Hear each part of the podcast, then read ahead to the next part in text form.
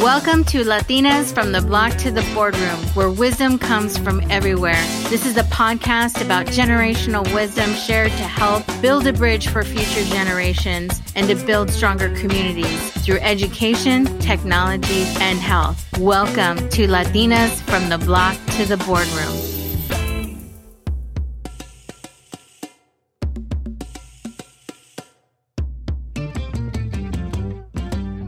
Hola, hola. Before we jump into this episode, it's important to note that this episode was recorded in the late summer. This was before the L A City Council President, Nuri Martinez, was found to have racist comments towards her fellow colleagues. These comments from Nuri were deplorable and unacceptable. We are in the height of voting season, mi gente, across the nation, and it's for the midterms. It could not be more critical than now for new leadership and community solidarity.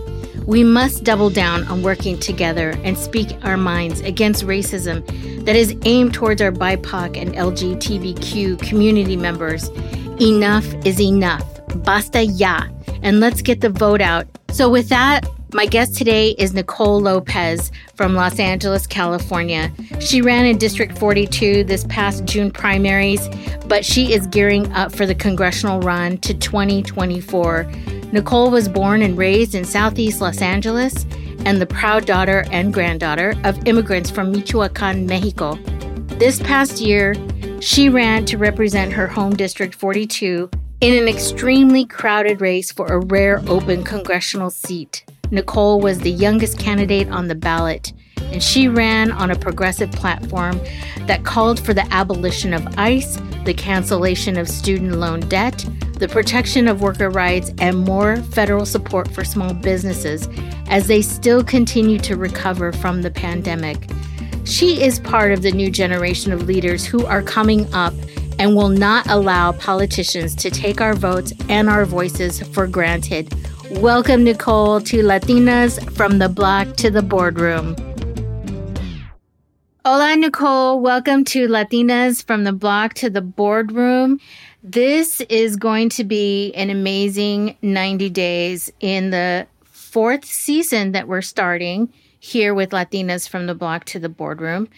As I've said in previous podcasts, just having more Latinas and Comunidad on the podcast, there's been so much that's happened over the summer. A lot of us are still grieving while still trying to accept joy in our lives right. based on what's been happening, a lot of it affecting our communities. So coming into this, we just came off of National Voting Day, and we're also what is known as National Hispanic Heritage Day, but we call it Latino Heritage Day. We call it everybody just celebrate every day in your culture, because we are not going away and we're here. I just want to open with that because it's very important, and that's why you're here in this session with me today. So tell me about Nicole running for Congress down in District forty-two. Yes. Well, firstly, thank you so much for having me on your podcast. I'm a huge fan. You have amazing guests. I'm honored to be here. Thank you. And yeah, so we're celebrating Latinx, Latine, Latino, Latina Heritage Month, all of the different forms that we take. All together. Yes. And I'm so excited to be here.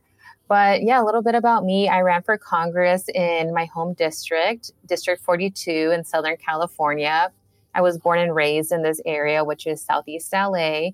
And that includes different cities, but I really like to highlight how diverse our district is. It used to be one of the biggest, if not the biggest, Latinx district in the country. And then after mm-hmm. redistricting, it kind of changed a little bit, but it still is majority Latino, Latina, and majority people of color. So I was very honored to be able to run, and it was my first time running for any office. So it was definitely mm-hmm. a little scary and challenging, but I learned so much. And I can't wait to continue serving my community in whatever capacity it may be, whether it's an elected office, hopefully in the future, or, you know, just serving in community projects or nonprofit spaces. I want to give back to the community that gave me so much. So it was definitely a wild run. It was an open seat, so there were a lot of people who were running, and that was a big challenge for us. But I learned a lot, and I think the biggest thing that I took away was that our people, la gente, our community mm-hmm. really do care about politics and really do want to get involved. And I think that there's this narrative and misunderstanding that Latinos and Latinas don't vote, we don't care, we don't show up, and that's not true. And that's not what I saw at all during the race. Awesome. So there's one thing that brings you to your initiative, your passion, your commitment to community, and that is your first generation mm-hmm. Latina here. And your parents are from Mexico, correct? So, yeah. So my mother is actually an immigrant from Mexico, from Michoacán, Mexico. And my dad was born here in Los Angeles. But both of my grandparents from both sides are also from Michoacán, Mexico. So yes, I am considered first generation and definitely was raised by a very strong immigrant mother, Latina mother. And my dad is incredible as well and super supportive. But yeah, I've always grown up in this very diverse community where a lot of folks are in mixed status families, where folks are undocumented or immigrants, second generation, first generation. So we're from all over the place. But yeah, I think that's what makes us awesome. Right. And understanding your story a little bit more, how you got involved, mm-hmm. or you've seen your parents being entrepreneurs as a small business yes. owner, correct? And what did what did they do in small business? Because a lot of immigrants or first gens, mm-hmm. they like to get into business. Mm-hmm.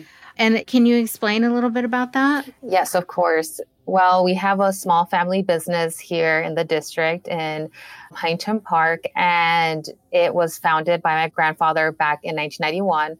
And basically, it's a bus transportation business. So uh, we provide services up and down the West Coast, all the way from Los Angeles down to Tijuana, and from Los Angeles all the way to Yakima, Washington. And most of our clients are immigrants, are Latinos, Latinas, and a lot of them come from Mexico and Guatemala, and they come and work in the fields as farm mm-hmm. workers. And yeah, the small business has been a big part of my life. I used to go there all the time as a small kid, help out answering the phones. People would be like, why is there a nine-year-old answering the phone right now? Mm-hmm. And I would ask them for their credit card information to purchase their ticket. And so, yeah, it was it was an experience, but I learned a lot. And I think what I learned the most there was the power of community. So my mm-hmm. grandfather was a very giving man. He always tried to help out in any way he could. If a person needed, you know, a free ride up to Northern California to go work in the fields, he would be willing to offer that because he knew that these folks were really hardworking people that needed to provide for their families. And he had been in that similar situation before. I come from a long line of farm workers. My grandfather was actually a bracero, and then mm-hmm. my mother was a farm worker as well. So yeah, the small business is a big part of my identity, huge point of pride for me. And honestly, was one of the main reasons why I decided to run for Congress, was because I saw not only my own family's small business struggling during the pandemic, but small businesses that I had seen my whole life growing up in this area were closing because of the pandemic, and they weren't receiving mm-hmm. the support that they needed from the federal government. Right. I mean, I ran a podcast, season one, where we talked about the P P P loans and yes. how a lot of Latinos and African-American brothers and sisters and all the businesses, people of color, mm-hmm. lost out on a lot of the loans. And there's reasons for that, right? Definitely. They want to put the blame back on us, but right. they're very much aware of us when they want to take our taxes. They'll find you for sure.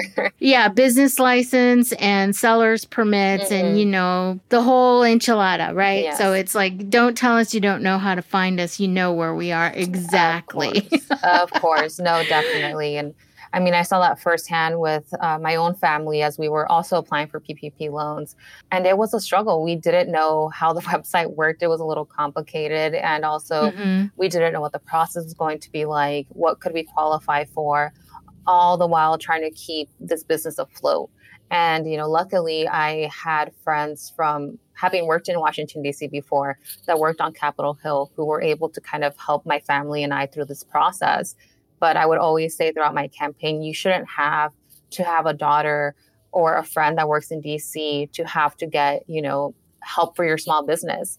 You should be able to reach out to your elected official and feel supported and feel like they are accessible to you to be able to ask for help. And like you said, they were doing very little outreach, especially in this community, which is mm-hmm. predominantly Latinx, um, Latinx small business owners.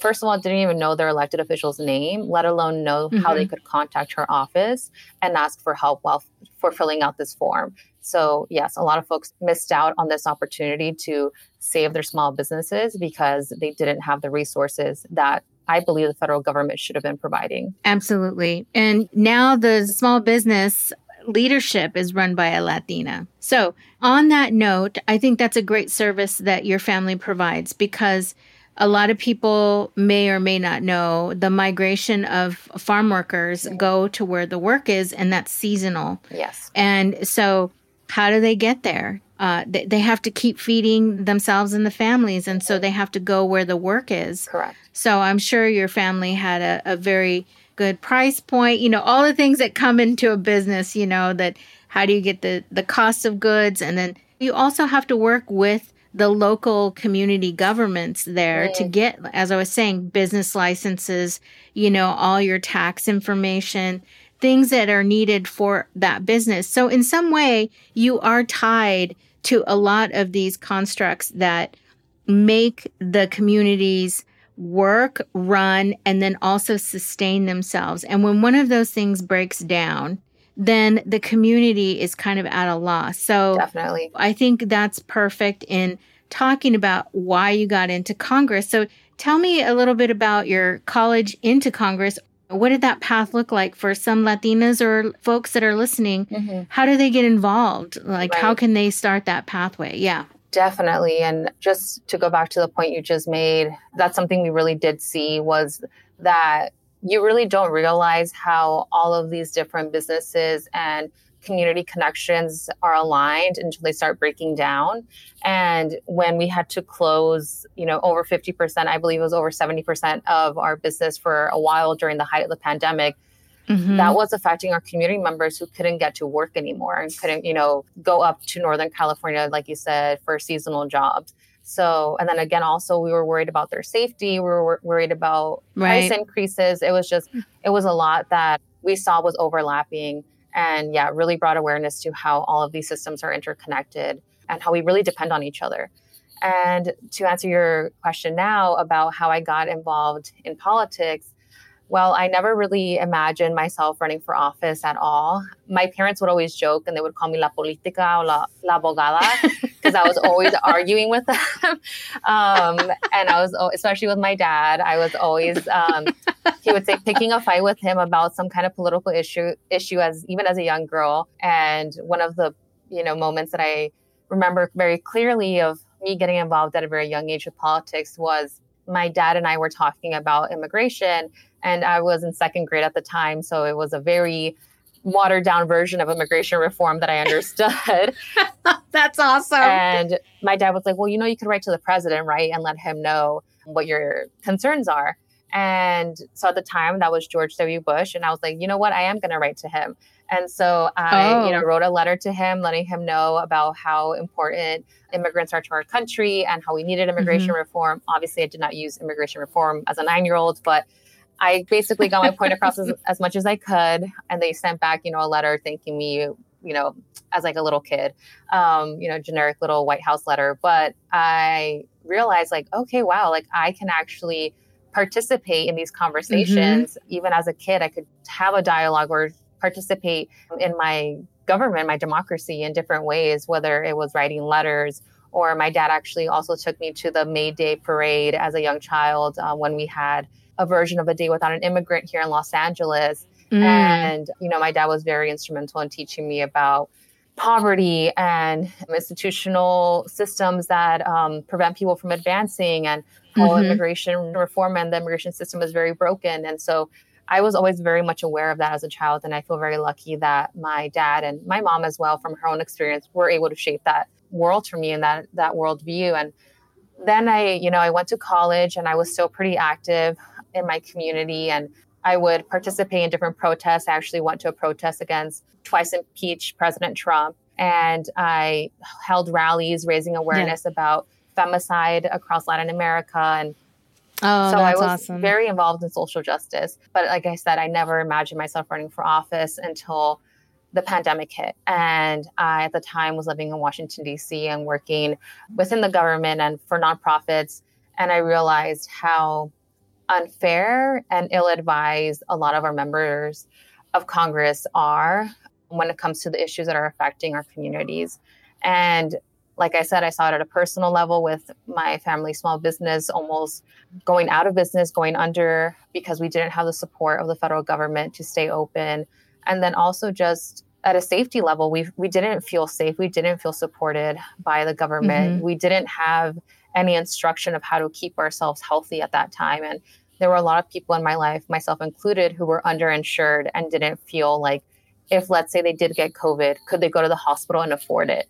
And I think that a lot of the legislation that is passed in government is not informed by people's real experiences um, in our communities. So that's why I decided to run for office.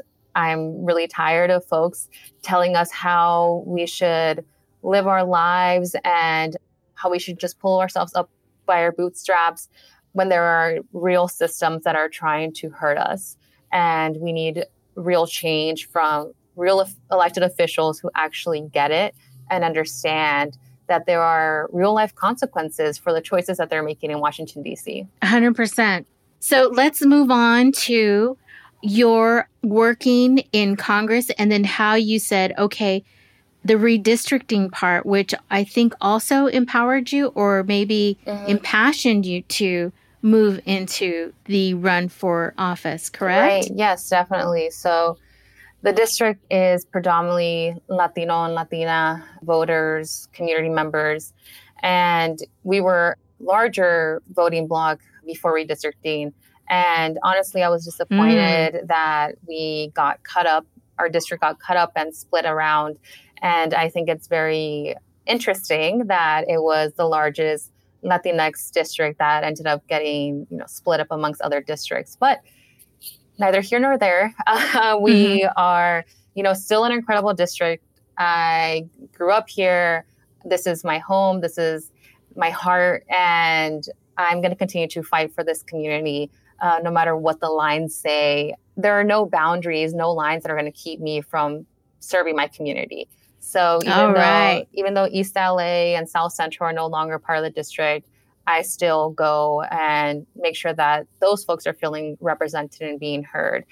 But yeah, it's unfortunate when not only is our voting power being limited by certain laws or forms of mm-hmm. intimidation, but then also yeah. we have redistricting that happens where our voting power is again shrunk and splits up the community. So I hope that folks um, still feel empowered wherever they ended up in the district to vote, you know, in November and then in coming elections, because every election matters. It's not just the presidential one. You know, we're in a big, right. very important midterm election. So yep.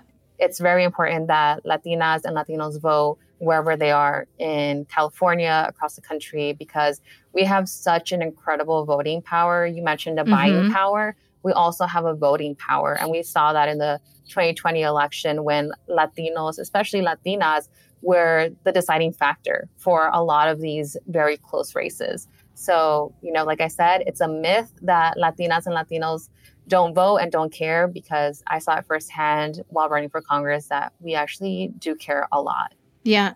And there are some Latinas I see that are running down in other parts of the southern states mm-hmm. that are running the other way against uh, some community efforts, which is really sad to me. Yeah. But, you know, everyone has a choice.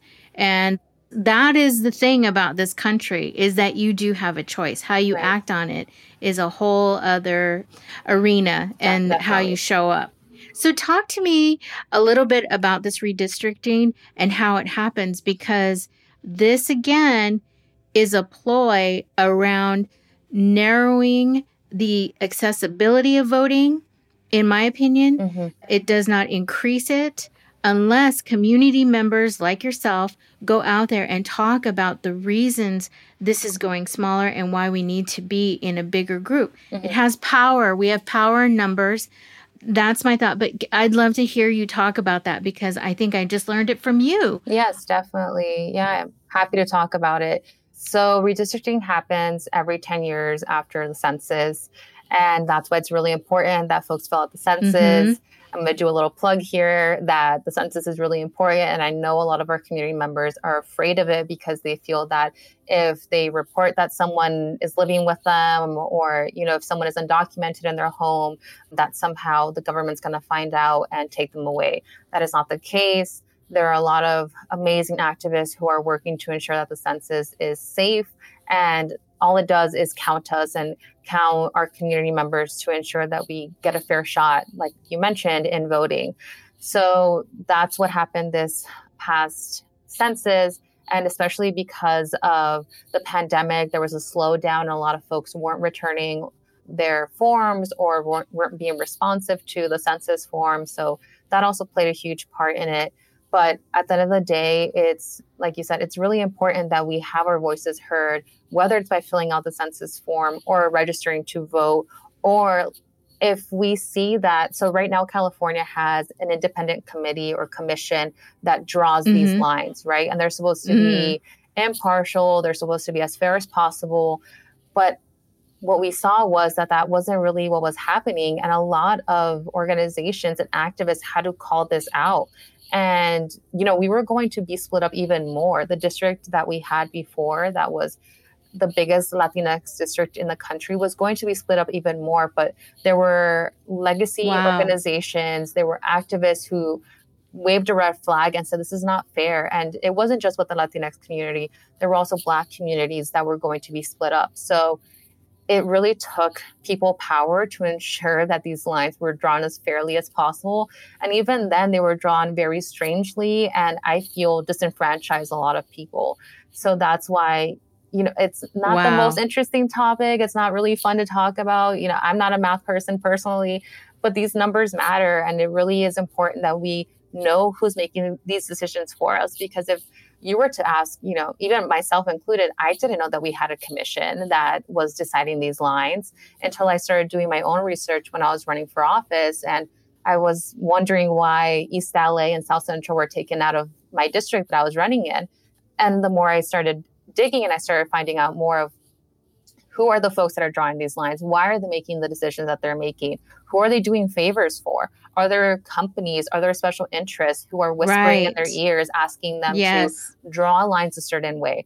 And, you know, California is very lucky in many ways. There are other states like Georgia where, you know, discrimination in voting is rampant, and it's just oh my it's God. atrocious I know. and very scary.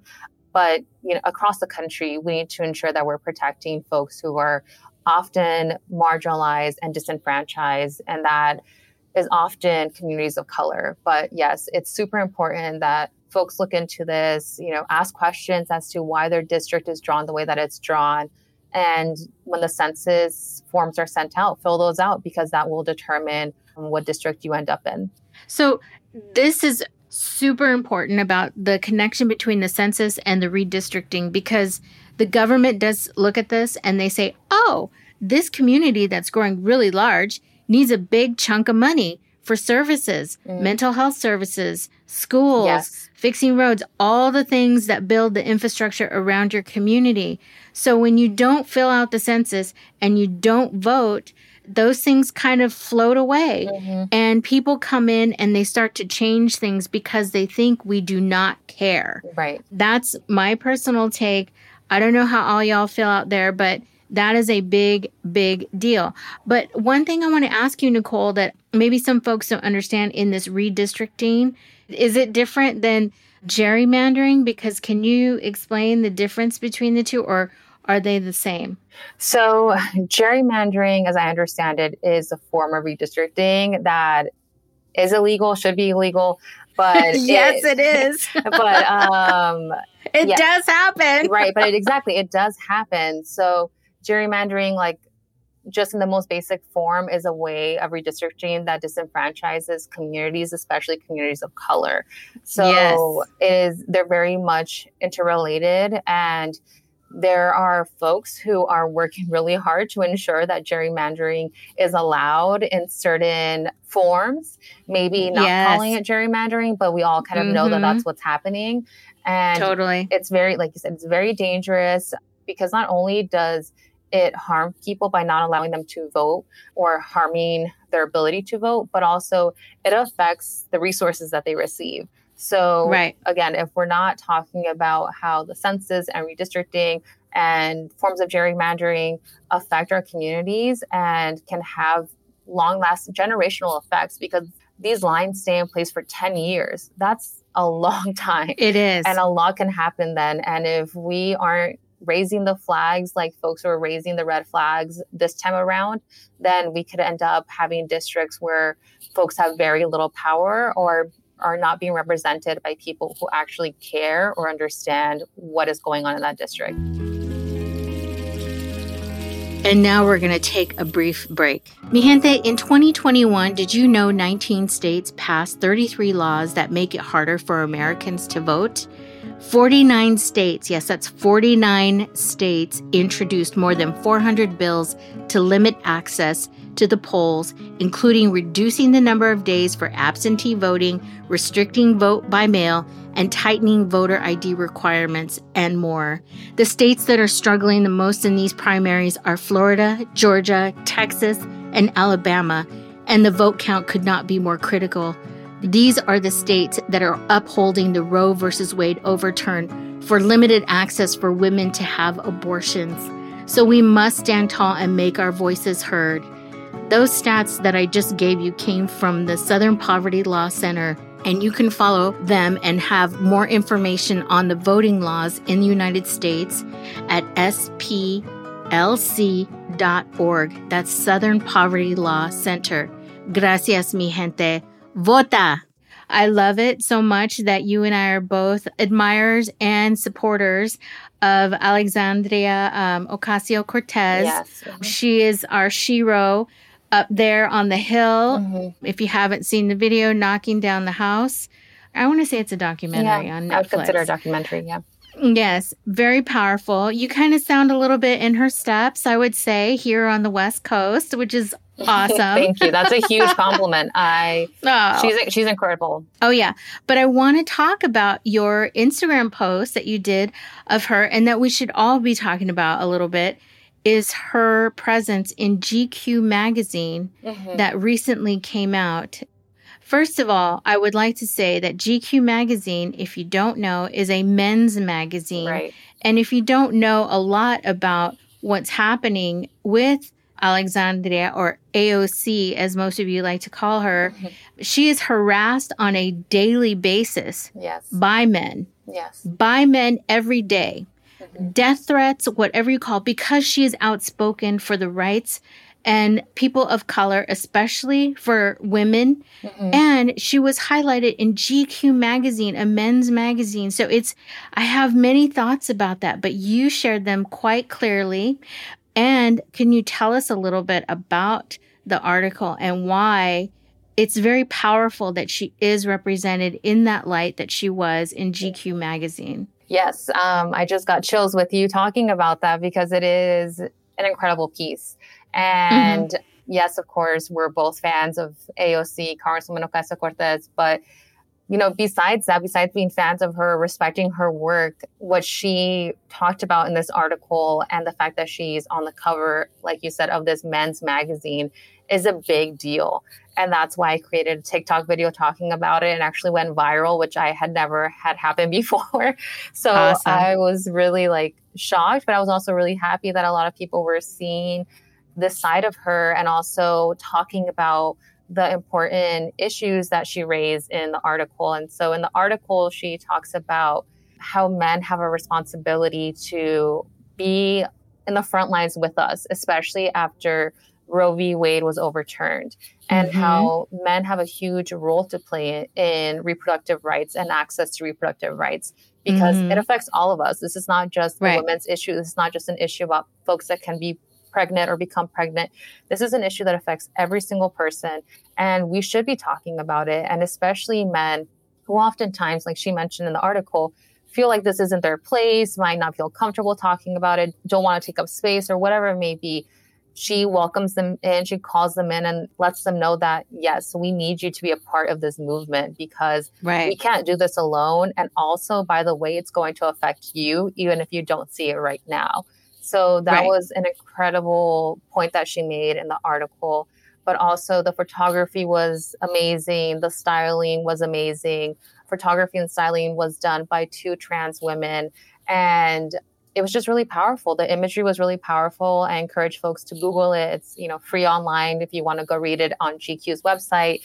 But I felt really inspired by it. And that's why I talked about it in my TikTok. But like you said, she is constantly harassed. And as a woman, as a Latina who ran for office, I got a very small taste of what that's like. And let me mm-hmm. tell you, it is not easy. It takes a toll on your mental health. It is very scary sometimes because people will threaten you, will threaten people mm-hmm. that you love.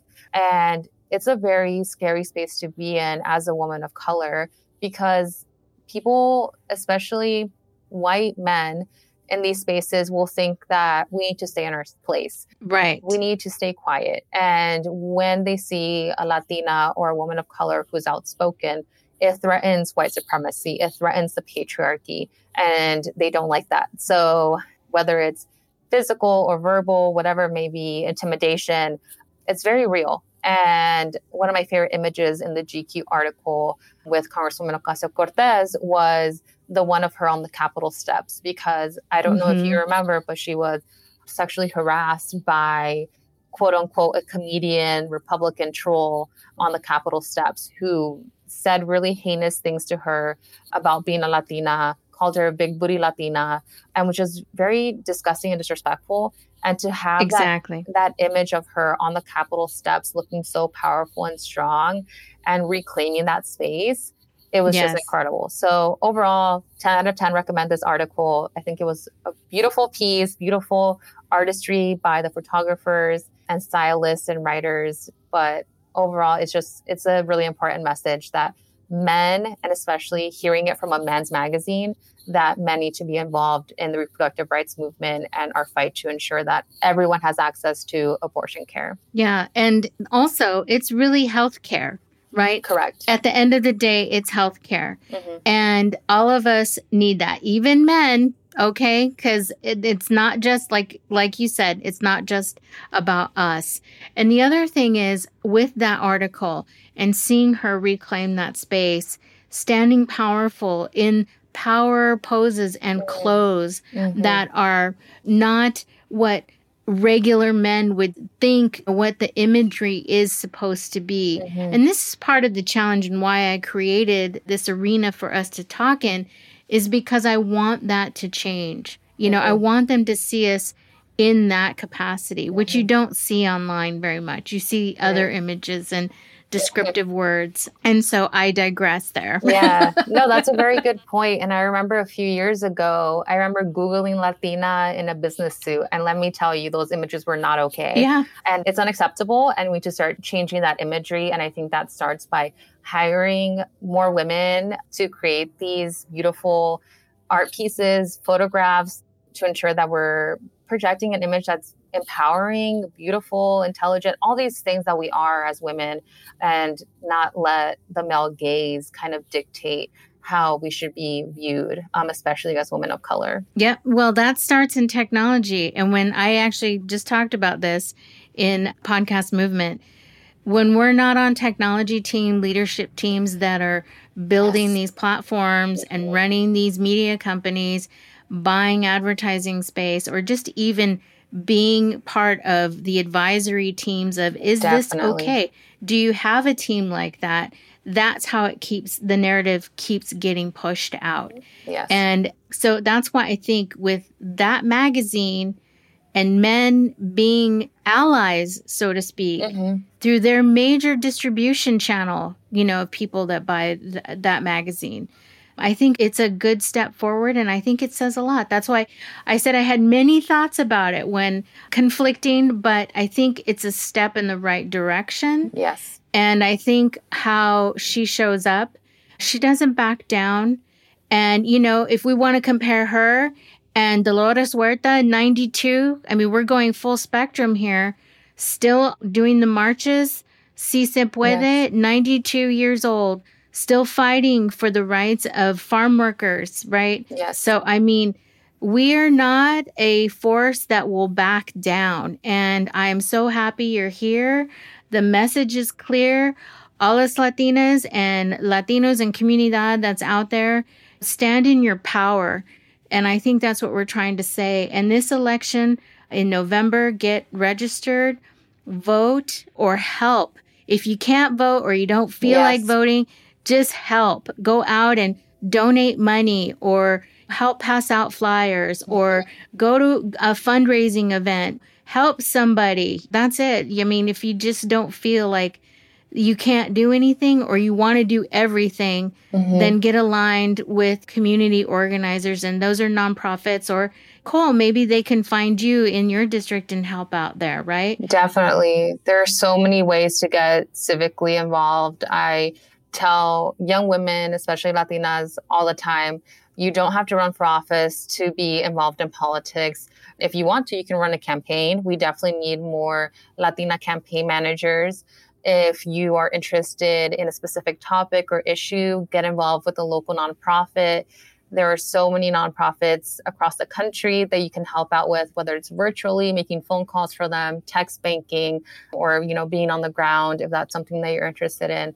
There are many ways, and it, it really also just starts with conversations and having conversations mm-hmm. with your familia, with your abuelita, with your mom, your prima, having conversations about these issues and letting them know the importance of voting as well. In twenty twenty, we saw that Latinas in the household were the main driving force for Latino and Latina families to go out and vote. It was Latina women yeah. who were bringing along other folks in their families to go and vote with them. So talk to your family about this. It's so crucial and important that we're educating one another and sharing this information. And of course, if people want to learn more about running for office or my experience or, you know, just want to talk about politics or whatever it may be, my D Ms are open on every platform. Happy to talk about it because I really do believe that the way to start creating change is by sharing information. And I learned a lot on the job while running for office, but I'm happy to share all that information. So there are, you know, less barriers for Latinas who want to do this as well. Awesome. I love it. So we're going to get to close out here, but is there anything else you want to share so that we can, A, find you, B, follow you to your campaign in twenty twenty-four? Yes. And what else would you like to leave us with? Yes. Well, so many things, but I defi- know. But definitely register to vote. If you can vote, find out what nonprofits or local organizers are doing in your community and see if you can volunteer. Like I said, my D Ms are open. You can follow me at, at Lopez for Congress on all social media platforms. And I'm happy to answer any questions you may have there. But above all, it's going to take every single one of us to start making a change. When I ran for office, a lot of people told me, do you really think you have a shot? Do you really think you have a chance? Like, what's the point?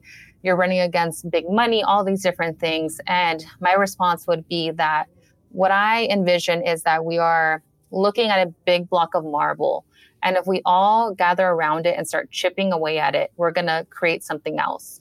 And I can't do it alone. I can't make an art piece out of this marble by myself. And it's going to take a lot of time and a lot of patience to start chipping away at it. But eventually it's going to become something else, something that's going to empower us, that's going to help us. And it takes our community, la gente, to get together and start chipping away at these systems that don't work for us, have never worked for us. And that's my hope, is that you stand alongside Latinas across the country, vote for them, raise awareness about their campaigns, and let's start chipping away at this system, at this block of marble that doesn't serve our communities. Right. Let's make something beautiful yes. instead of not working together, mm-hmm. because there's power in numbers. Seriously, if we just mm-hmm.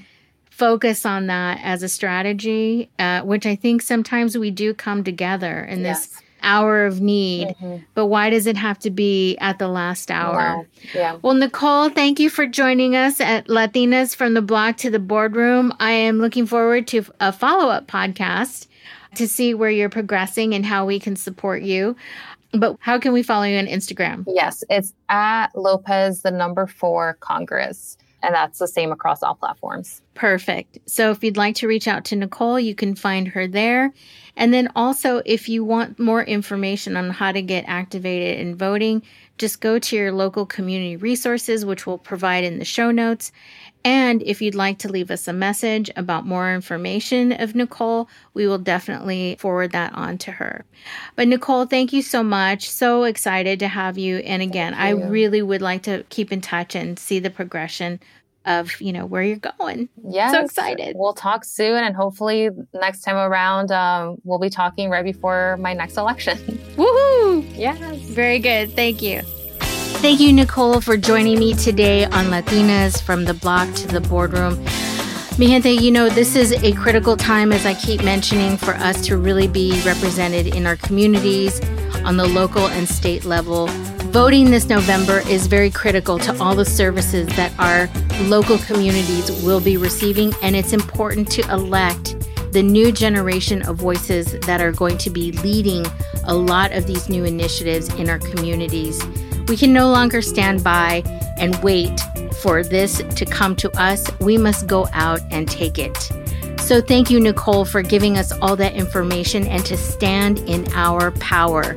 If you'd like to get more information on Nicole running for Congress up until twenty twenty-four, you can find her at Nicole Lopez for Congress dot com and follow her on her Instagram, TikTok, and Twitter feeds at Lopez Four, that's number four, Congress. Mi gente, thank you for joining us today on Latinas from the Block to the Boardroom. As always, please subscribe on your podcasting platform or within the app that you follow us. And if you'd like, please follow us on Instagram, Twitter, and Facebook. We're always providing more information and resources there.